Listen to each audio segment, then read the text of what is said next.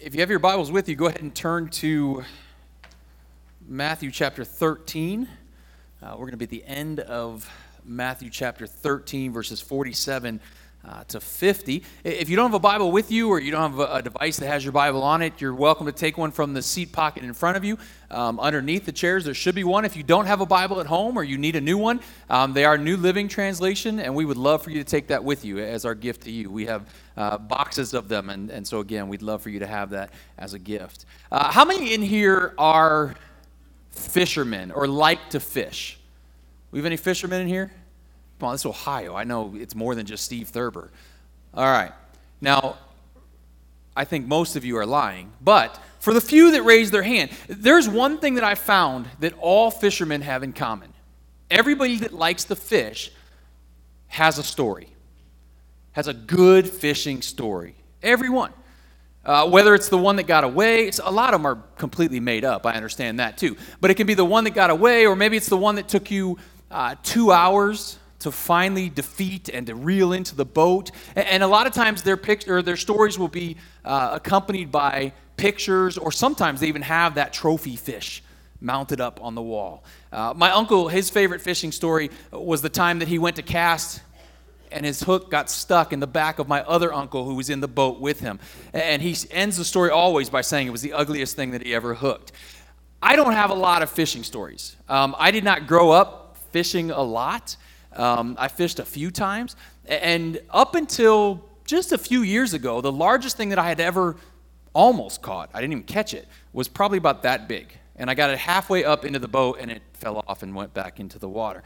But I had the opportunity years ago when I was visiting Argentina to go fishing in the it's it's pronounced like piranha, but it's not spelled the same. But it's the Parana River uh, on the border of I believe it's Argentina, Paraguay, and Brazil. And we went out, and it was the it was the kind of fishing trip where you had guides in each boat, and they basically did everything. I mean, they put the they put the bait on and they did everything. And I'm sitting in the front. It's a it's a beautiful day. It's sunny and I'm holding the pole and honestly, I am almost asleep because I remember why I don't like fishing because I'm bored out of my mind.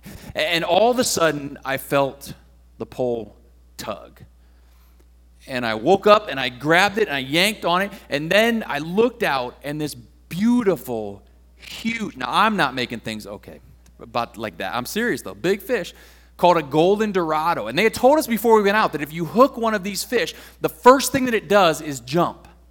And I looked out and all of a sudden this huge fish just shoots straight up out of the water. And it's just, it's gorgeous. And it took me a long time with the help of some other people uh, to get it into the boat finally. And then I was engaged. Then I was excited because now I thought, you know what? I could, I could get another one.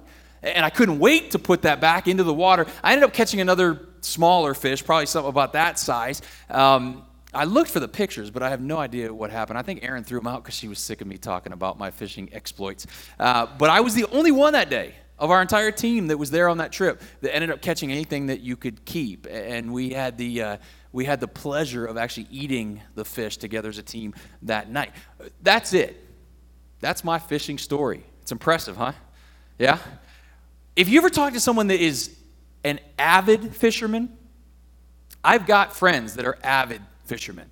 I've got friends that do it uh, professionally, or at least used to do it professionally, go out and enter uh, fishing tournaments and, and, things like that. And, and there's one thing that they have in common they can take anything that you're talking about and they can relate it to fishing.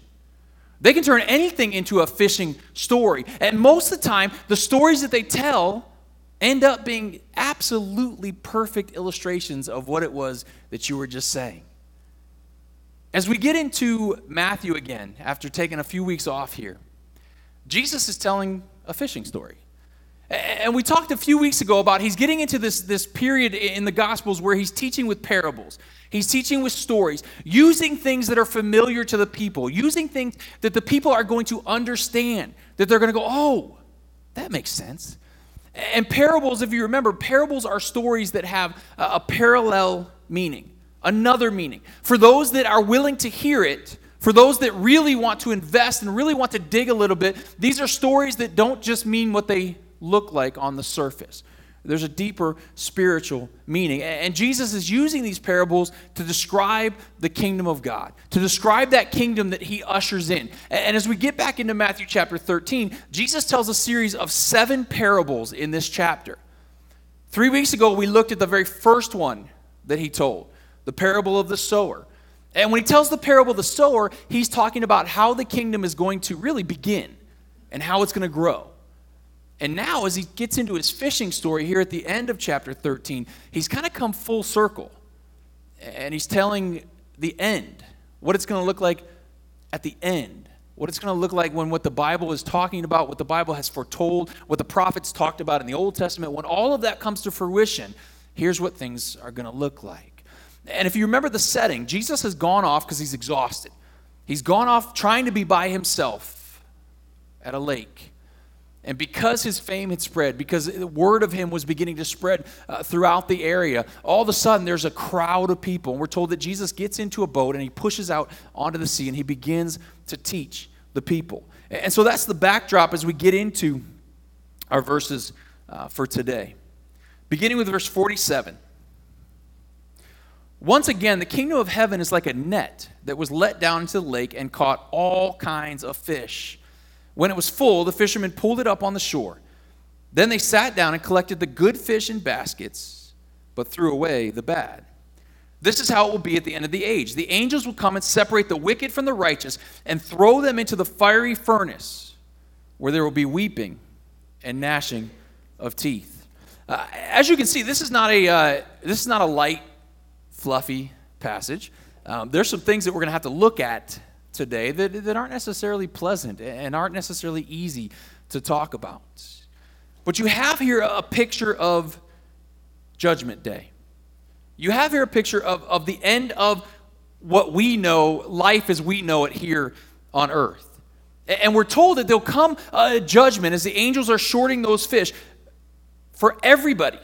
And this is something I think Christians can get a little bit confused about sometimes because I've heard Christians say, well, well, there's a day of judgment, there's a day that's coming, but it's not for Christians. And that's partially right. The Bible tells us that there is a day of judgment coming that will be for everyone. Now, the difference is for Christians, it's not a judgment unto condemnation.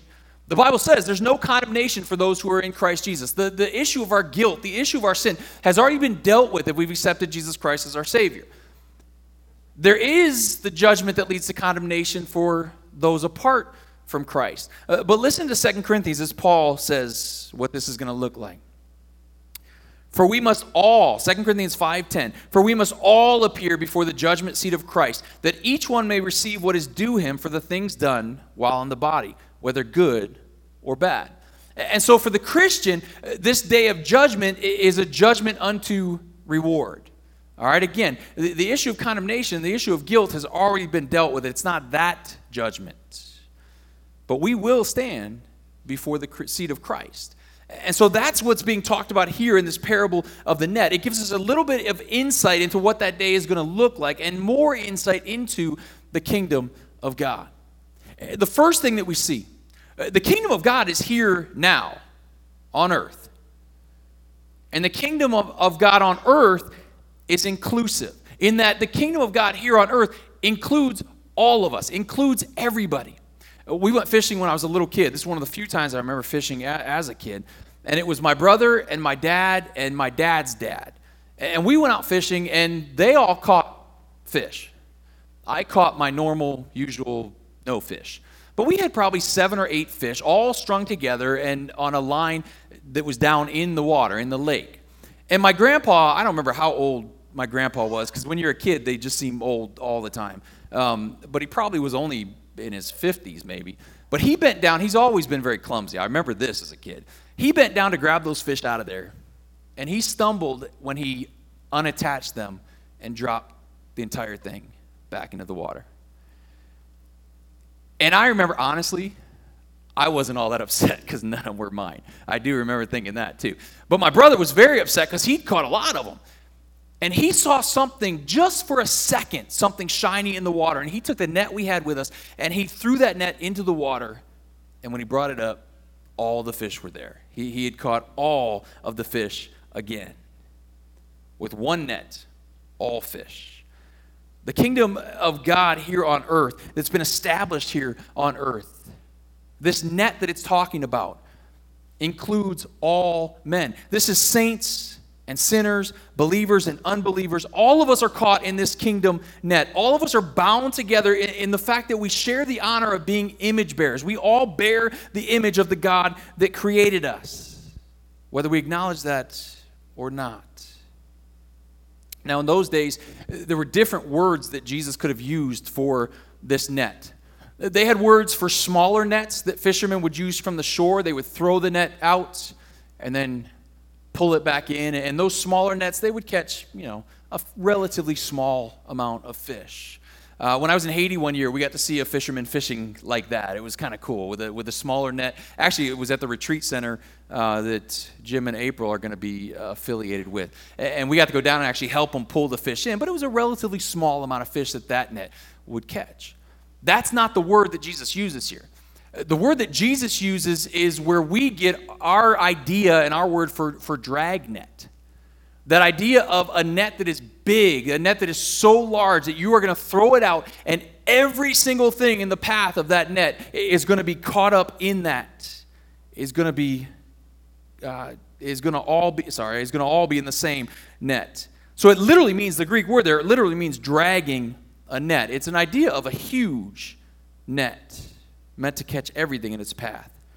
And so, here at the beginning of the parable, you have the picture of our time on earth moving along like this dragnet, moving us or pulling us towards the end of day, pulling us towards that judgment. And all of us are involved, whether we know it or not, whether we acknowledge it or not. Jesus is affirming here what he taught a little bit earlier in this chapter.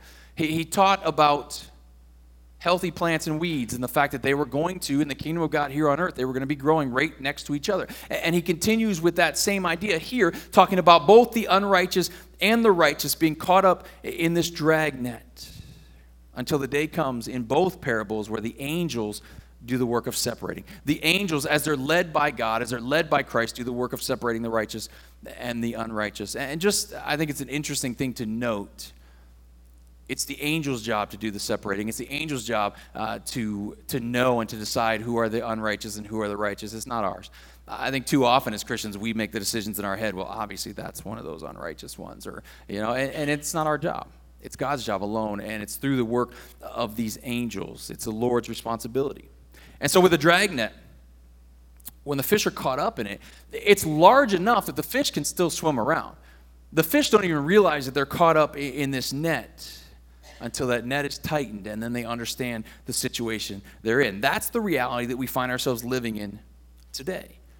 This, this net is inclusive. This kingdom of God here on earth is inclusive. All of us are a part of it. Many people don't realize that they're a part of something bigger than just this life. Many people don't realize that they're created to experience eternity. And as we move further and further towards the last days, further and further towards everything that Scripture lays out for us, there are many who will realize that situation too late and discover that while they've been living in God's kingdom here on earth, they've never accepted that offer to join the kingdom. So the net's cast across the earth. It's pulling us all towards the great day of the Lord. We're all caught in the net. But we have to realize, though, being in the net is not enough. And the second thing we see in this parable here is that heaven's kingdom is exclusive. Heaven's kingdom is exclusive. I went fishing a few years ago on, on Lake Erie. Apparently, I do have a few fishing stories. Um, I went on Lake Erie, and uh, a buddy of mine took me out. He had all the equipment, he had uh, everything we needed. He had a great boat. We went out. He was determined, because at that point, I still hadn't caught a fish ever in my whole life. He was determined that that was going to change. That was going to be the day that I was going to catch a fish. And we went out, and I ended up fishing for about a half hour. And uh, this has never happened to me ever before in my life. But the waves got me, and I was sick as anything. I ended up just laying in the bottom of the boat, which I'm not sure was the best thing to do. Um, but you know, I got I got called. I was out with seasoned fishermen. I got called all sorts of fun things and interesting names. But as I watched them continue to fish, to me, every fish they caught looked exactly the same. Every one. But somehow they knew which ones to keep which ones to hold on to, which ones to throw back immediately. They immediately knew which ones were good and which ones weren't. And Jesus says the same, same thing is going to happen on the day of judgment. The angels, at the Lord's bidding, will begin to separate those who will remain in the kingdom, now the kingdom of heaven, from those who will be removed. And the reality is, many will be cast away. In this day and age, this day of, of tolerance for everything, of, of inclusion of everything and everyone, um, this is not a popular teaching. And this is where some people then begin to have a problem with Christianity and teachings of Christianity. This is where Christianity becomes offensive to a lot of people. This is where Christians get called narrow minded and bigoted and all sorts of other things. And ask that question you mean to tell me that if I don't believe in your God, I'm not going to heaven? And as Christians, we don't like that question. Because as Christians, that makes us uncomfortable. And for some, they even begin to wonder well, yeah, maybe not. I mean, could there be other ways? Could there be something else uh, that would get you to the same place that I'm going? And let me tell you something with certainty this morning. The truth of God, written in God's Word, is that the kingdom of heaven is exclusive to the righteous. This is narrow minded. This is, I guess you could call it intolerant as well. But Jesus said, I am the way. Jesus didn't come to be an option among many others. Jesus came to be the way, the option, the solution. And you really you, you don't get much narrower than that.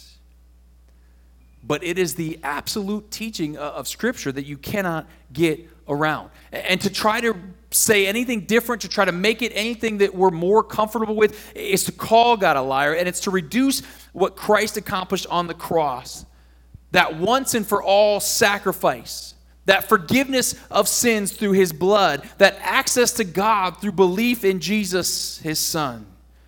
To believe in any other truth is to reduce that to something that ultimately was unnecessary, ultimately was meaningless, all because we want to be more comfortable, all because we want to be able to be more inclusive. But Jesus teaches here, again, very clearly there will be separation. There will be a day of judgment where the righteous are separated from the unrighteous. Only the righteous, only those who live right, only those who have had their sin issue dealt with can enter God's kingdom. The one who is morally upright without guilt or sin. The, the problem is, that's not necessarily good news on the surface for men. Paul tells us in Romans 3:10, there is no one righteous, not even one. The Bible clearly teaches that none of us can stand before God on our own. None of us can stand before God uh, on the virtue and on the merit of our own works, on our own actions, on our own good deeds, and be counted as righteous because all of us have been born into sin. Romans 3:23 says all have sinned and fall short of the glory of God. Romans 5:12 explains it this way. When Adam sinned, sin entered the world. Adam's sin brought death, so death spread to everyone, for everyone sinned. We are born with a sin nature. And again, sometimes that's really hard to wrap our minds around. That beautiful little girl that I just held in my arms up here was born with a sin nature. No matter how sweet she looks, no matter how truly innocent she is. We're born into sin. We're born with this issue. We're born with this problem, and we all stand guilty before God, deserving of being tossed away like that bad fish. But God loves us. And because of the fact that He loves us, He provided a way, one way, for us to be counted as righteous in His sight. And that way is Jesus Christ. Romans continues in chapter 5, verse 18. Just as a result of one trespass was condemnation for all men, so also the result of one act of righteousness was justification that brings life for all men. For just as through the disobedience of the one man many were made sinners, so also through the obedience of the one man many will be made righteous. The criteria for the kingdom is righteousness, something we can't do on our own, something we can't earn on our own, but through the work of Jesus Christ on the cross, through his death and resurrection.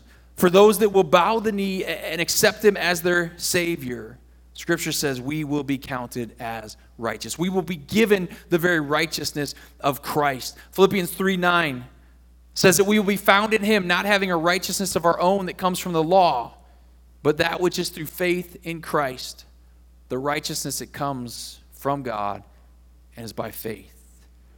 And so, as this net pulls us all towards uh, the final judgment, there will be a day of separation.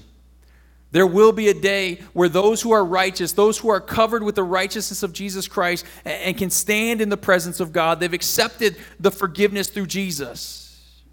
Their sins been washed away. They'll be ushered into the kingdom of heaven. And in the end, the unrighteous will be separated. Look, again, going back to the fact that it's the angels that do the separating, we can't always tell them apart. It'd be so much easier if those that the Bible says are unrighteous, if they were just evil, blatantly evil, you could just see it, you could tell. And then those that were righteous, I don't know, glowed or something. You know, it was just easier. I had twin uncles when I was a little kid. Uh, when I was really young, they were they were still in college, and I could not tell these two apart. I still struggle sometimes, but I couldn't tell them apart at all. And I remember as a kid, I just called them both Uncle John Joel because it was just easier. You just said it, said them both, and you just you encompass both of them uh, with one name. They were the same on the outside. But if you got to know them, they were very different on the inside. And Scripture says we may look all right on the outside, we may look righteous on the outside, but that alone can't save us.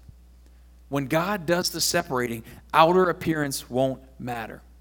Simply living a good life, simply being a good person isn't the criteria.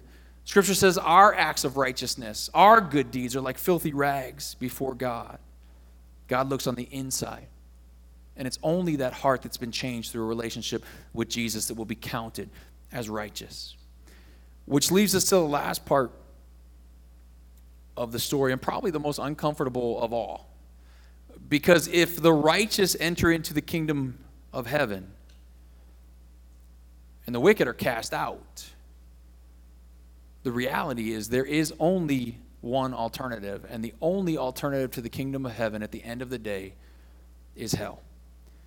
Again, one of the hardest teachings in the Bible. But it's a reality that ought to change the way that we live. It's a reality that ought to change the urgency with which we live our lives, with which we share the love of Jesus with everyone that we possibly can. The wicked are cast away. And Jesus says they're thrown into the furnace where there will be weeping and gnashing of teeth. Hell is a reality. And hell is the destiny of those who have rejected the gift of eternal life through Jesus Christ. I, I know some parents who don't like their kids to, to ever hear of anything that's bad or anything that's negative. And I had one teenager in my youth group years ago that was so sheltered. I remember her telling me anytime something would come on the news, back before all the internet stuff and people actually watched the news, if anything bad would come on the news while they were watching, her mom would actually tell her as a little kid that that was just made believe, make believe. It wasn't really true, that nothing bad happened and nothing bad would ever happen to her. I think as Christians, we can tend to do that to some degree with the idea of hell and the reality of hell. And we try to shield our, our kids from it. I had a family that left my last church because we taught that hell was a literal, real place, and she didn't want her kids to be exposed to that. But the reality is, whether we choose to believe it or not, whether we choose to expose our kids to it or not, the reality is that the eternity that awaits those that leave this life apart from relationship with Jesus Christ is a literal place called hell. And again, if we, if we choose to turn away from this truth, we're calling God a liar because his word very clearly teaches that this is a real place that was created for and is reserved for Satan and his demons, but is also the destiny of those who have chosen to align themselves with the prince of this world, with Satan. I don't have time to go into great detail to this, but I want to just give you a few quick points here, and you can look up the verses later. All right? This is the way that Scripture describes the reality of hell. It describes it in Mark 9:43 and Matthew 25:41 as a place of eternal fire. It describes it as a place in Luke 16 where you are conscious of your suffering. And again in Luke 16 where you are aware of the choice that you made. It describes it in Hebrews 9:27 as a place where there is no second chance. We're told in Matthew 7 a passage we looked at a couple years ago that many will go there. It's that idea of broad is the road that leads to destruction. We're told in Jude 13 and Matthew 25 that it's a place of darkness and solitude. And we're told in Revelation 9, verses 10 and 11, that it's a place with no rest, no relief. And finally, in 2 Thessalonians, we're told that it is a place of complete separation from God where God has withdrawn his presence. And honestly, I think as terrible as all that sounds, as much, I mean, you got to believe me, I don't like standing up here and teaching about this. But I think that last one is the worst. I think eternal separation from the presence of God is the worst. I don't think we understand it. I don't think we can even grasp or comprehend if God were to withdraw his presence completely from this world, even for the blink of an eye, I don't think any of us would be able to wrap our minds around what that would look like. We may complain, and there's times where we think, well, where is God? And God's not here, and God's not involved with this, and why isn't He doing this? But God's presence here in earth, on earth, in our lives, among the church, is the only thing that sustains us. Bye, Ella. She heard I called her a sinner and she's upset. Sorry. She and I, she and I can talk about that later. God has allowed a taste of his presence even to those that don't know him. To all his creation, he's extended that presence. And we're taught and we're told that once they begin eternity, they will be robbed of that presence completely. And again, the removal of God's presence on those who are condemned, to me, is the worst part of this teaching. I've talked to people that say that a loving God wouldn't have created hell. But if you look at the totality of the nature of God, the totality of who God is, each part being a necessary part of, of who He is and His nature, God is a just God uh, because God is a just God, it means there needs to be payment for wrongs, payments for sin. There can't be a God who has an absolute set of morals, who gives a blueprint to his creation of how to live those morals out, and then imposes no penalty on those who choose their own way. He'd cease to be God at that point. I had a conversation with a man who was searching uh, in my church in Corning. And I remember him talking about hell. That was his sticking point. How could God allow anyone to go to hell? No one deserves that. And I remember when he said that, just thinking and saying to him, I think you're looking at it completely the wrong way. No one deserves heaven. Our eternity, our, our destiny, what we do deserve because of the issue of sin, because we've all turned our backs on God, what we all deserve is hell.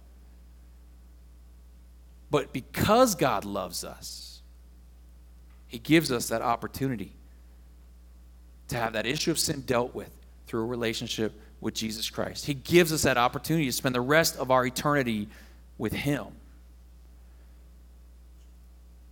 The reality is, God is a good God, but He's also a God of wrath and judgment because He's a just God and because He's a holy God.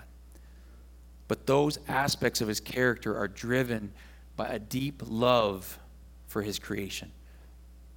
And several times throughout the Bible, we're told that it's God's desire that none would perish. It's God's desire that, that none would pass from this life without knowing Him, without coming into a relationship with Him, that all would come to repentance.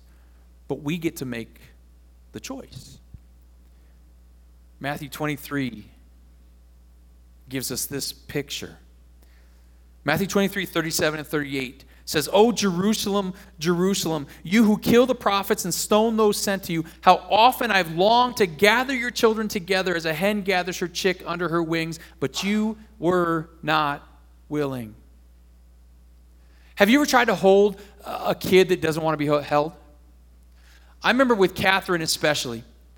I would try to pick Catherine up when she was two, three years old and I just wanted to snuggle. I just wanted to spend, you know, a little bit of time with my beautiful baby girl. And if she was either mad at me for something, or she wanted to get down and play, or she had something else in her mind that she wanted to do, she would just wriggle as much as she could until she finally would just let her body go completely limp. And you just you couldn't hold her anymore. As much as I wanted to hold her, I had no choice but to put her down. Scripture says Jesus longs to gather all of us up in his arms. But so many aren't willing. So many, uh, like the little child, want to go off and do their own thing instead of resting in the strength and security of his arms. He loves us and he lets us make the choice. But Scripture's so clear in so many places that he stands waiting to gather those up that run to him instead of going their own way.